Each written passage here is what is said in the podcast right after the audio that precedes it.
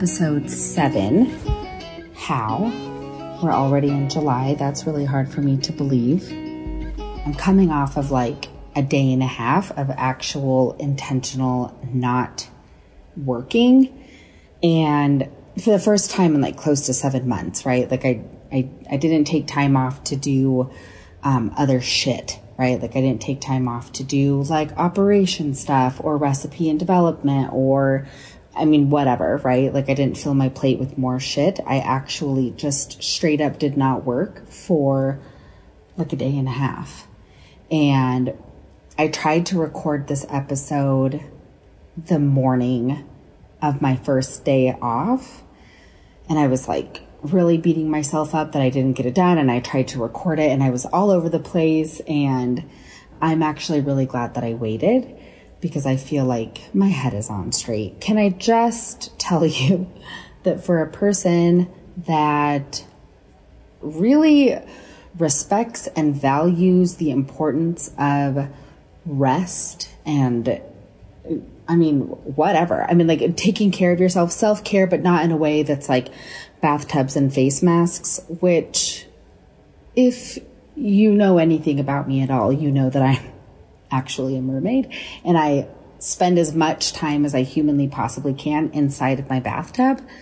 Um, and so I love a bath, right? But I'm talking about like the kind of rest and like self care that is like nurturing to like your brain cells and your body and just like inherently like filling up your cup instead of like slapping a face mask on and reading emails. I don't know anything about that.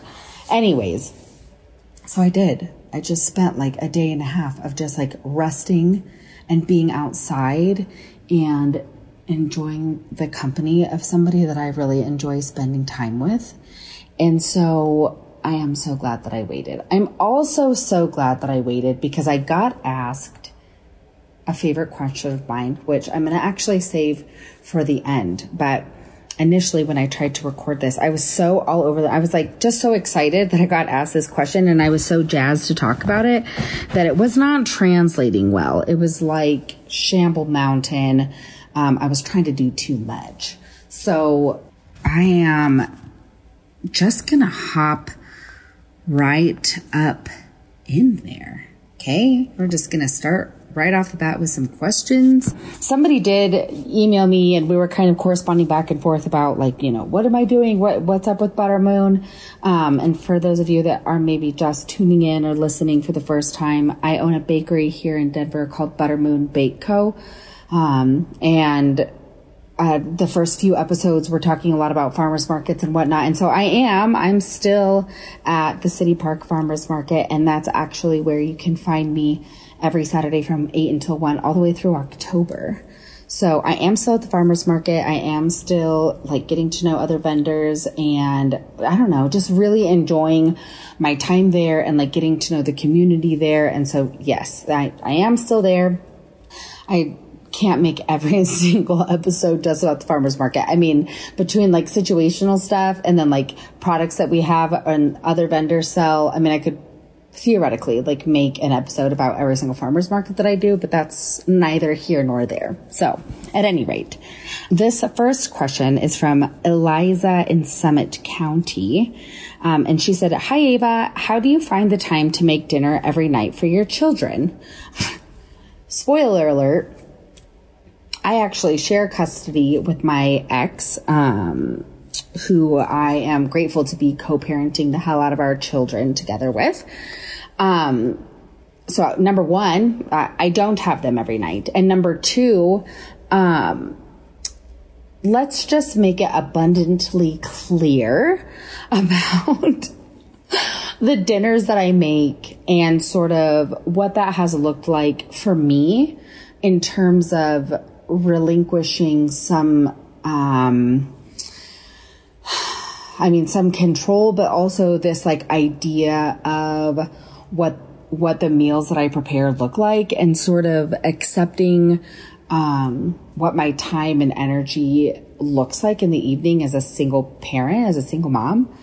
Um, part of like a, a, big part of my identity when I was um, staying at home with my children, when I was with my ex husband, was like feeding the people that I love, right? So that's something that I still really love, but it, I struggled with, and I mean, even for months after I moved out of his house, um, that I did not have to do it all. And sometimes and some weeks and some days are better than others. I really love cooking. I really love feeding people. I really love creating meals with intention. I don't love phoning it in. Um, there's a lot of fucking times that I am phoning it in. Okay. So let's just be like abundantly clear about what it is that I'm turning out in the kitchen these days. Uh, so Monday night in my house is pancake pajama party. I know that I've referenced that in several episodes. Uh, and that was born out of just like bringing in some levity and like fun and also something that's not going to like kill me to do. So I just do, uh, I make pancakes from scratch, which we'll talk about. how frozen waffles have recently stolen the show. But then I also just fill like little cupcake liners with just whatever, right? Like berries and sprinkles and marshmallows and nuts of some kind. And then it's like fun. And uh, I have a four year old, she's almost five. Uh, and you know, it, it's like uh, interactive and she can make her pancake how she so chooses. And so, like, that's already bam. Like, that's one night a week. is like pancakes. And then she recently discovered uh, the power of a frozen waffle because I definitely don't offer or keep those often. And so she's real fucking jazzed about that, which I feel like that's just like, that's just the way that parenting goes sometimes. And you're like, never mind the pancakes that I'm making you from scratch. And I'm so glad that you're jazzed about these. So that's already one meal. And then you know, so, like I said, some weeks are better than others. How I find the time, uh, I mean, I both of my children are in childcare. I work for myself, and so uh, I also make it a point to have dinner done by the time that I pick them up. Because making dinner with an almost one year old uh, who likes his mama okay? Like i am his i am his person. And so he kind of you know and like it's been a long ass day for him. And so he's kind of like ready to be by me and be on me and be held and loved and carried and whatnot. And so yes i have put him in the carrier since he was born. That's basically where he lived for the first four months of his life. Uh, but as he gets bigger you know that's not always as easy. Um, and so number one, I just like create the time. And number two, I'm not making the kind of meals that I was making, you know, a year ago. And that's cool because that's not what my life looks like anymore. You know, and like I said, that's taken me a long time to sort of like accept and be cool with. Um, but there's like a lot of pasta. There's like a lot of quick curries. Uh, there's like a lot of sheet pan things that I can get like, you know, some protein and a veg and whatever, just like on a pan. You know what I mean? So, um, I just, I don't necessarily find the time. I create it and I do my best to, you know, make sure that it's not something that, that I, you know, like I, there for a minute, cooking turned into not fucking fun. It's not fun when you're trying to do something that you absolutely should not be doing. That's my own shit right? Like making some like heavily involved whatever while you're like being interrupted by a one year old and like you know that's not that's not conducive to like anybody's mental health in my house. So you know i'm just like trying to do my best to be realistic right about like everybody's time and also what they value um and like be realistic with like what's going to drive me crazy like is making the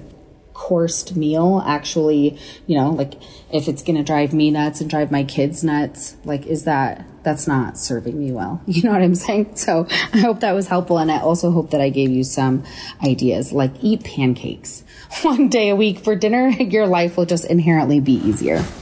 Another question is, hey, as you know, peach season is upon us. What is your favorite thing to do with peaches. So if you live in Colorado, like obviously you're a Palisade peach stan. And I know I've been waiting on peaches and I mean, we're like just getting into summer, right? So like I really haven't done anything with peaches yet.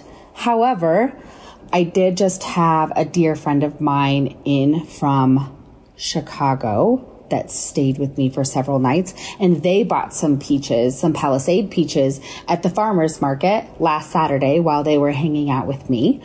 Um, and obviously they did not take them back on the airplane with them. And so I am going to actually use Palisade peaches for the first time this season.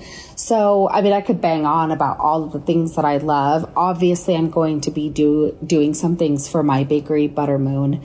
Um, peach pies are heavily requested around here. And so, yes, I, I have heard y'all a million times.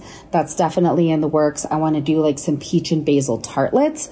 I'm actually doing a, um, pop up here in Denver, uh, with Awakening Boutique and Blue Flame Studios which is uh, Mackenzie is a photographer here in Colorado, and um, I'm going to be doing like an exclusive, never done before by me flavor using peaches for that pop up, um, which is going to be on July 9th. So I'm really excited about that.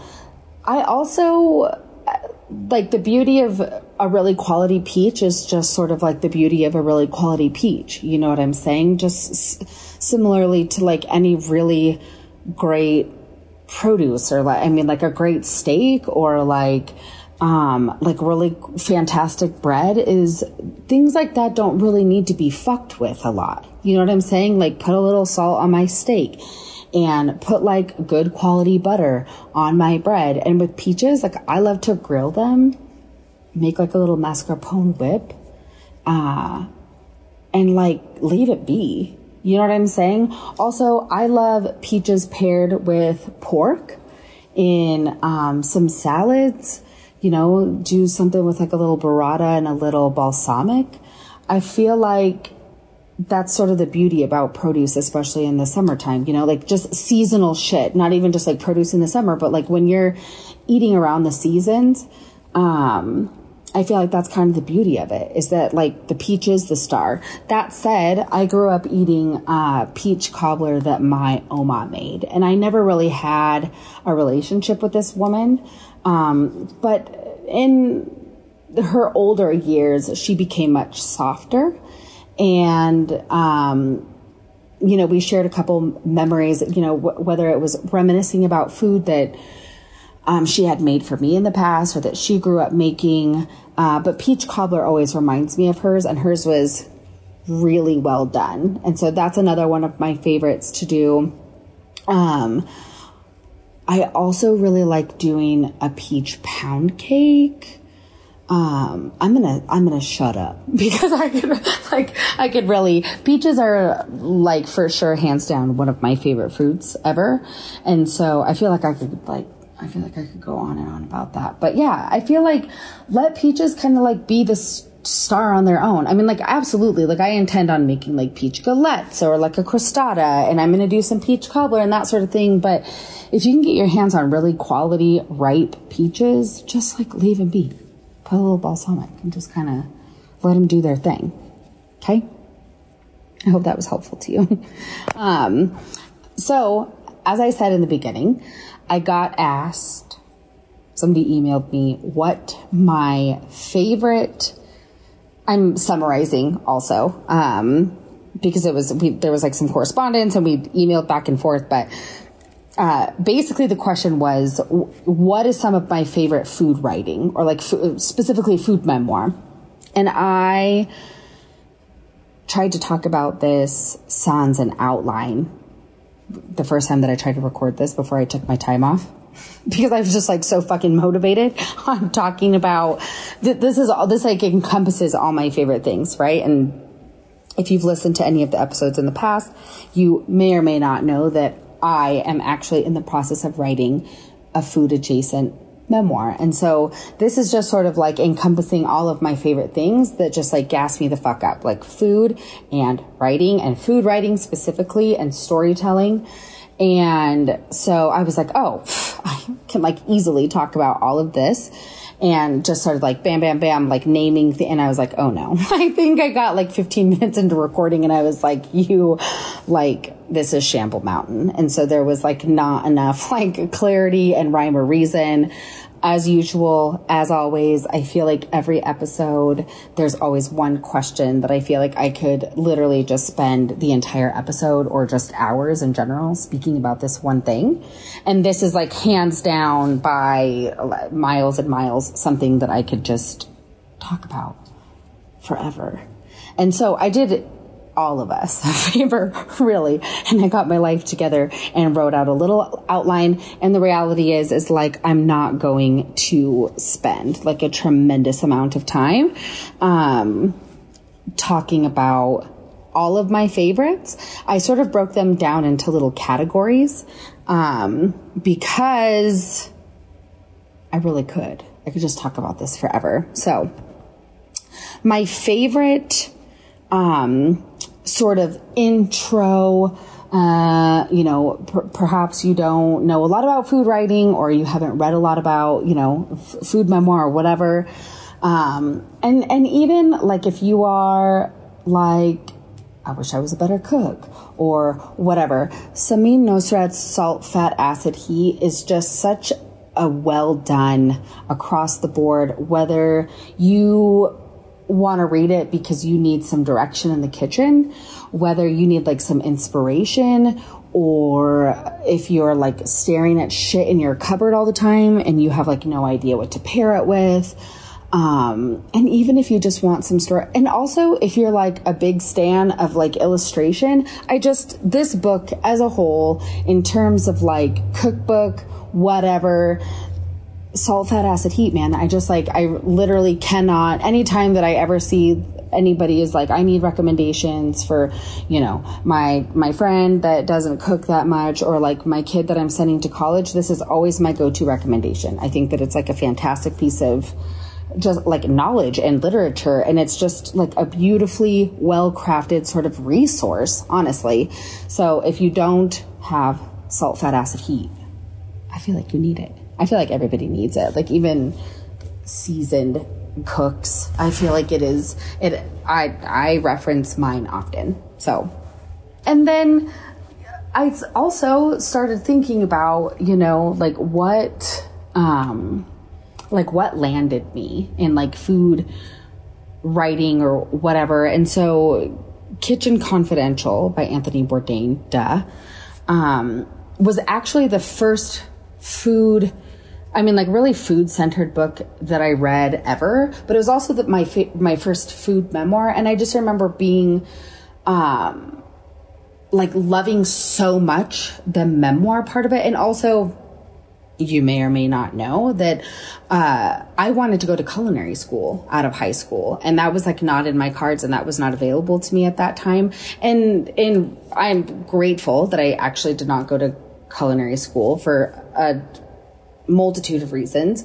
Um, but I remember feeling close and like closer to that identity or being like, yeah, like this is, what, you know, this is what I wanted to like experience. And now that I'm saying that out loud about Kitchen Confidential, I'm not like specifically talking about like, like sex, drugs, and rock and roll in the kitchen. Um, more or less just, I mean, you'll have to read it, right? I mean, but I just remember being like, wow, this is a thing. I didn't realize that these two things like sort of slept together, right? Like f- food and writing.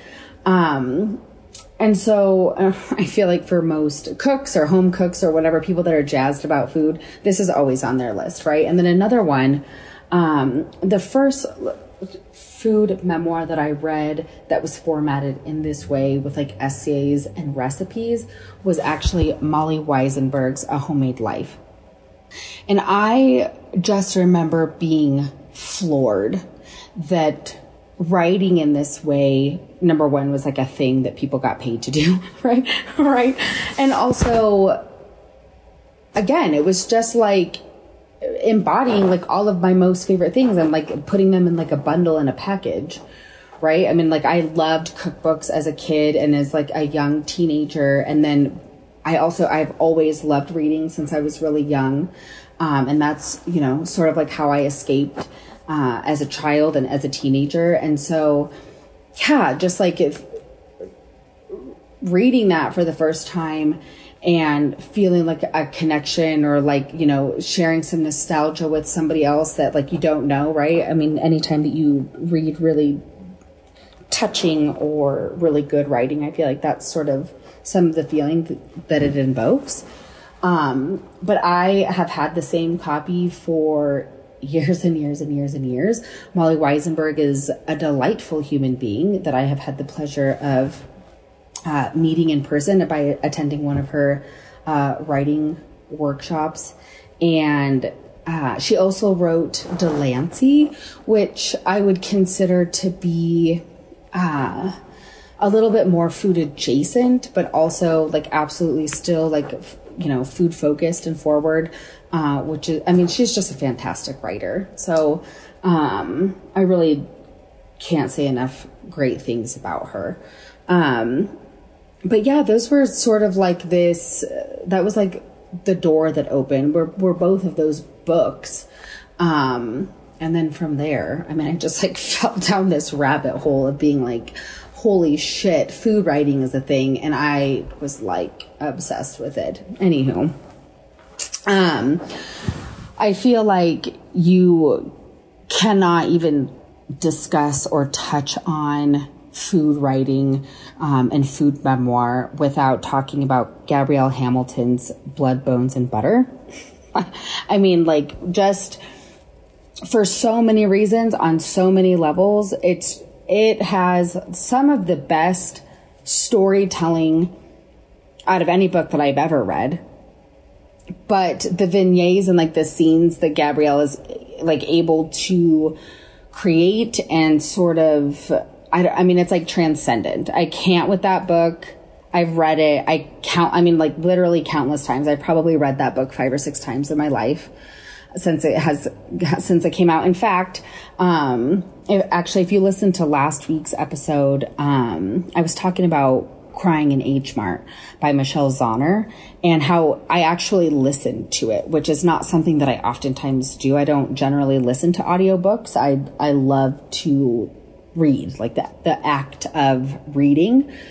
Um, but crying in H Mart was just stunning. I mean, it was, su- it was such a well done book, but listening to it and hearing her tell her story with her voice was really moving and super beautiful. And I feel this same exact way with Blood, Bones, and Butter. I've actually listened to that audiobook after I read it, like I said, five or six times, I've now listened to it twice. Um, it's one of those books that you can even just like thumb through when you just like need inspiration or like creative direction or to just like if you're feeling like in a creative rut specifically uh, if you're into food writing um man it really doesn't get much better than that and even just being able to listen to her um also does something to my heart so, Blood, Bones, and Butter by Gabrielle Hamilton. I feel like you just can't even with food writing until you do that. Um, and then my most favorite, I would, to me, they're sort of like food adjacent, right? I mean, they're like definitely um, about food, but uh, Toast by Nigel Slater um, was a really powerful and Im- it was it impacted me in my writing for sure, uh, especially the way that I formatted my own book, and also um, The Light of the World by Elizabeth Alexander, which is not oftentimes talked about. I don't know how many other people consider it to be, you know, like food adjacent. It absolutely is to me. Uh, but that book, like, shook me in ways that I didn't even know that I could be shook. Like hands down, without a shadow of a doubt, is like in my top three favorite books of all time, food related or not. Um, that book like brought me fully to my knees and I did, in my opinion, some of the best writing that I've personally done after having read that book.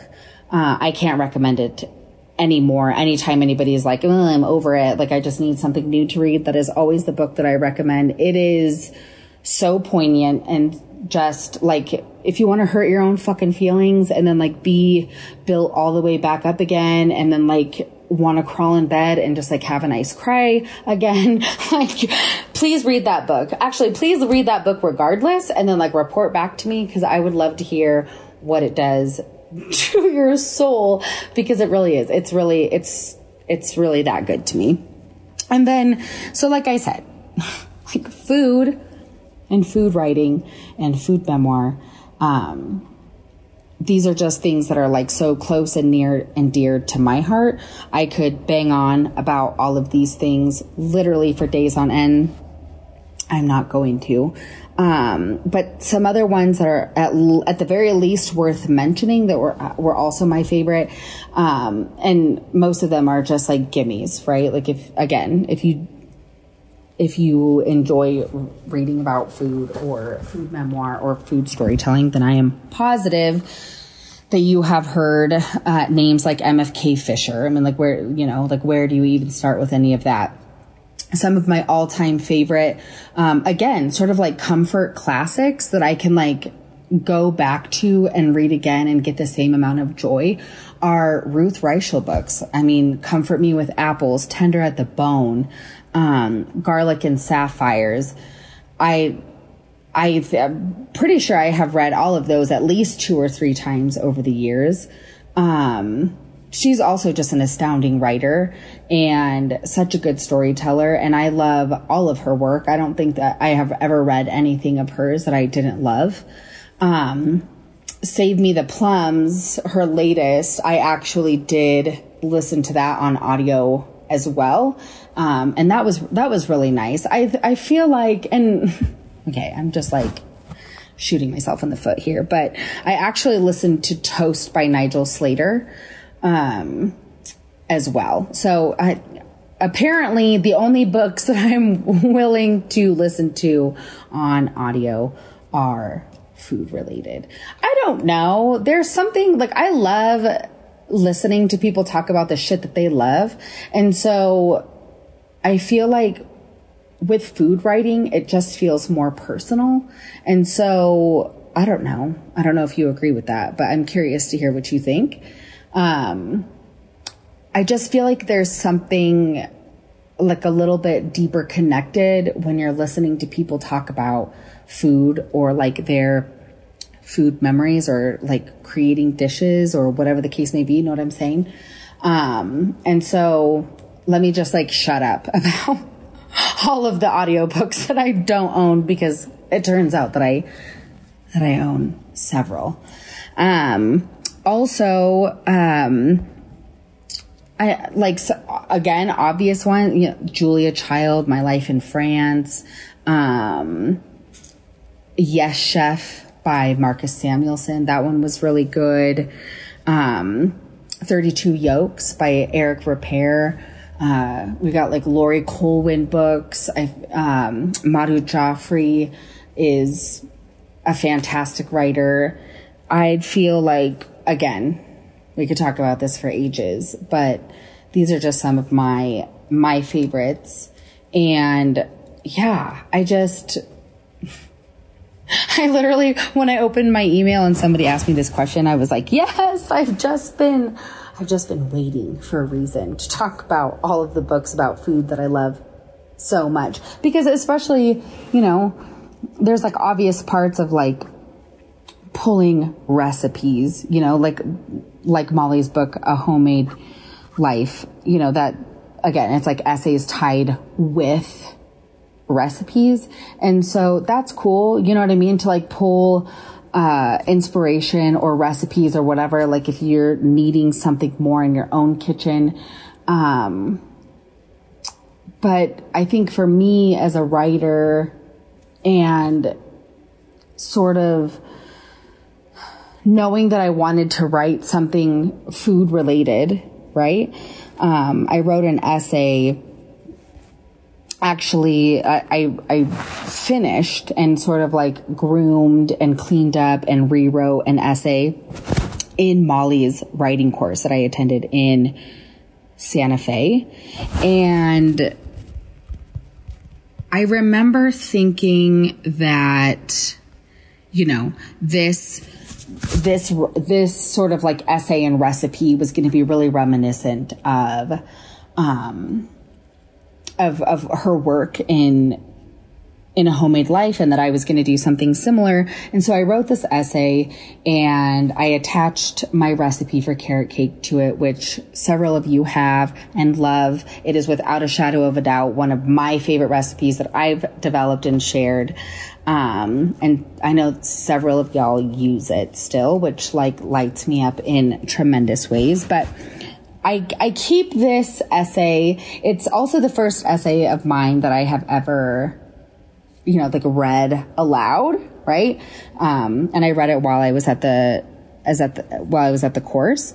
And I just remember thinking like, this is it. Like, this is the catalyst for, for this book that I'm, that I'm writing and that I'm going to write. And then I ended up going like a pretty significantly different direction. Um, but I hold this essay and this recipe close to my heart. And so I'm going to share it with y'all. It's untitled. It's called, you can call it carrot cake. My earliest memories of food don't involve my mother. There wasn't Sunday morning pancakes or me hanging by her apron strings. She didn't teach me to whip cream in a chilled stainless steel bowl. I never watched her sear a steak in a cast iron before finishing it in the oven. She was armed with several go-tos in her recipe arsenal. Roast, spaghetti with jarred sauce, full of quartered mushrooms and chunks of bell pepper, stir fry with the vegetables all soggy and slices of steak, gray and tough. What I remember about my mother's approach to cooking was her doing so out of necessity. I remember eating steamed artichokes with her, dipping the leaves in melted butter studded with chopped garlic, and fighting over who, who got to eat the heart. I remember canned green beans, frozen if it was payday. I remember big salads with slices of cucumber, raw mushrooms, sunflower seeds, Wish-Bone Italian dressing, and a mountain of black pepper. Food wasn't plentiful, but we usually made do. Which is why this carrot cake has and always will stand out in my mind, adding a certain level of decadence to an otherwise modest kitchen. I was nine years old when I made a carrot cake from scratch. Baking in this way was a thing all its own. It wasn't the boxed yellow cake that my mother loved. It required money to acquire ingredients not typically found in our cupboards. Brown sugar, confectioner's sugar, and raisins. It required time and attentiveness, things my mother had a hard time sharing. I grated the carrots while referencing the huge stained cookbook I had propped up on the counter. I wouldn't say I baked it with my mother per se, but she was there in and out of the kitchen, her anklet tinkling as she walked by, and she offered comfort by way of her presence, only the way a mother can, in my opinion. When you grow up with your mother and your mother grows up with you, there is a quiet understanding, but also competition. Check me out, I thought while also doing that back bend and sort of side eye thing one does when checking in on another. Was she seeing me? When my proud hands pulled the cake from the oven, I was deflated, learning I had forgotten the baking powder. What sat before me was thin and sad, unlike the tiered masterpiece in the photos. My mother paid no mind and ate it, bliss written across her face, and I ate up her adoration. That was one of the only times I remember baking from scratch with my mother, baking with, or at least in company, her perch right there in the doorway, one arm wrapped around her soft waist, the other bringing up the lit cigarette to her lips, turning around to shoot me smiles. To me, that was with, and it was enough. And then I give y'all my carrot cake recipe, which I will include. And it doesn't have anything to do with peaches or summer fruit and carrot cake typically is like a springtime, whatever, Easter thing. But I wanted to give it to y'all. And if you end up making it, I would love to hear what you think. And so with that, I leave you to your week and I appreciate y'all for hanging out with me again. And I will catch y'all next week. Bye.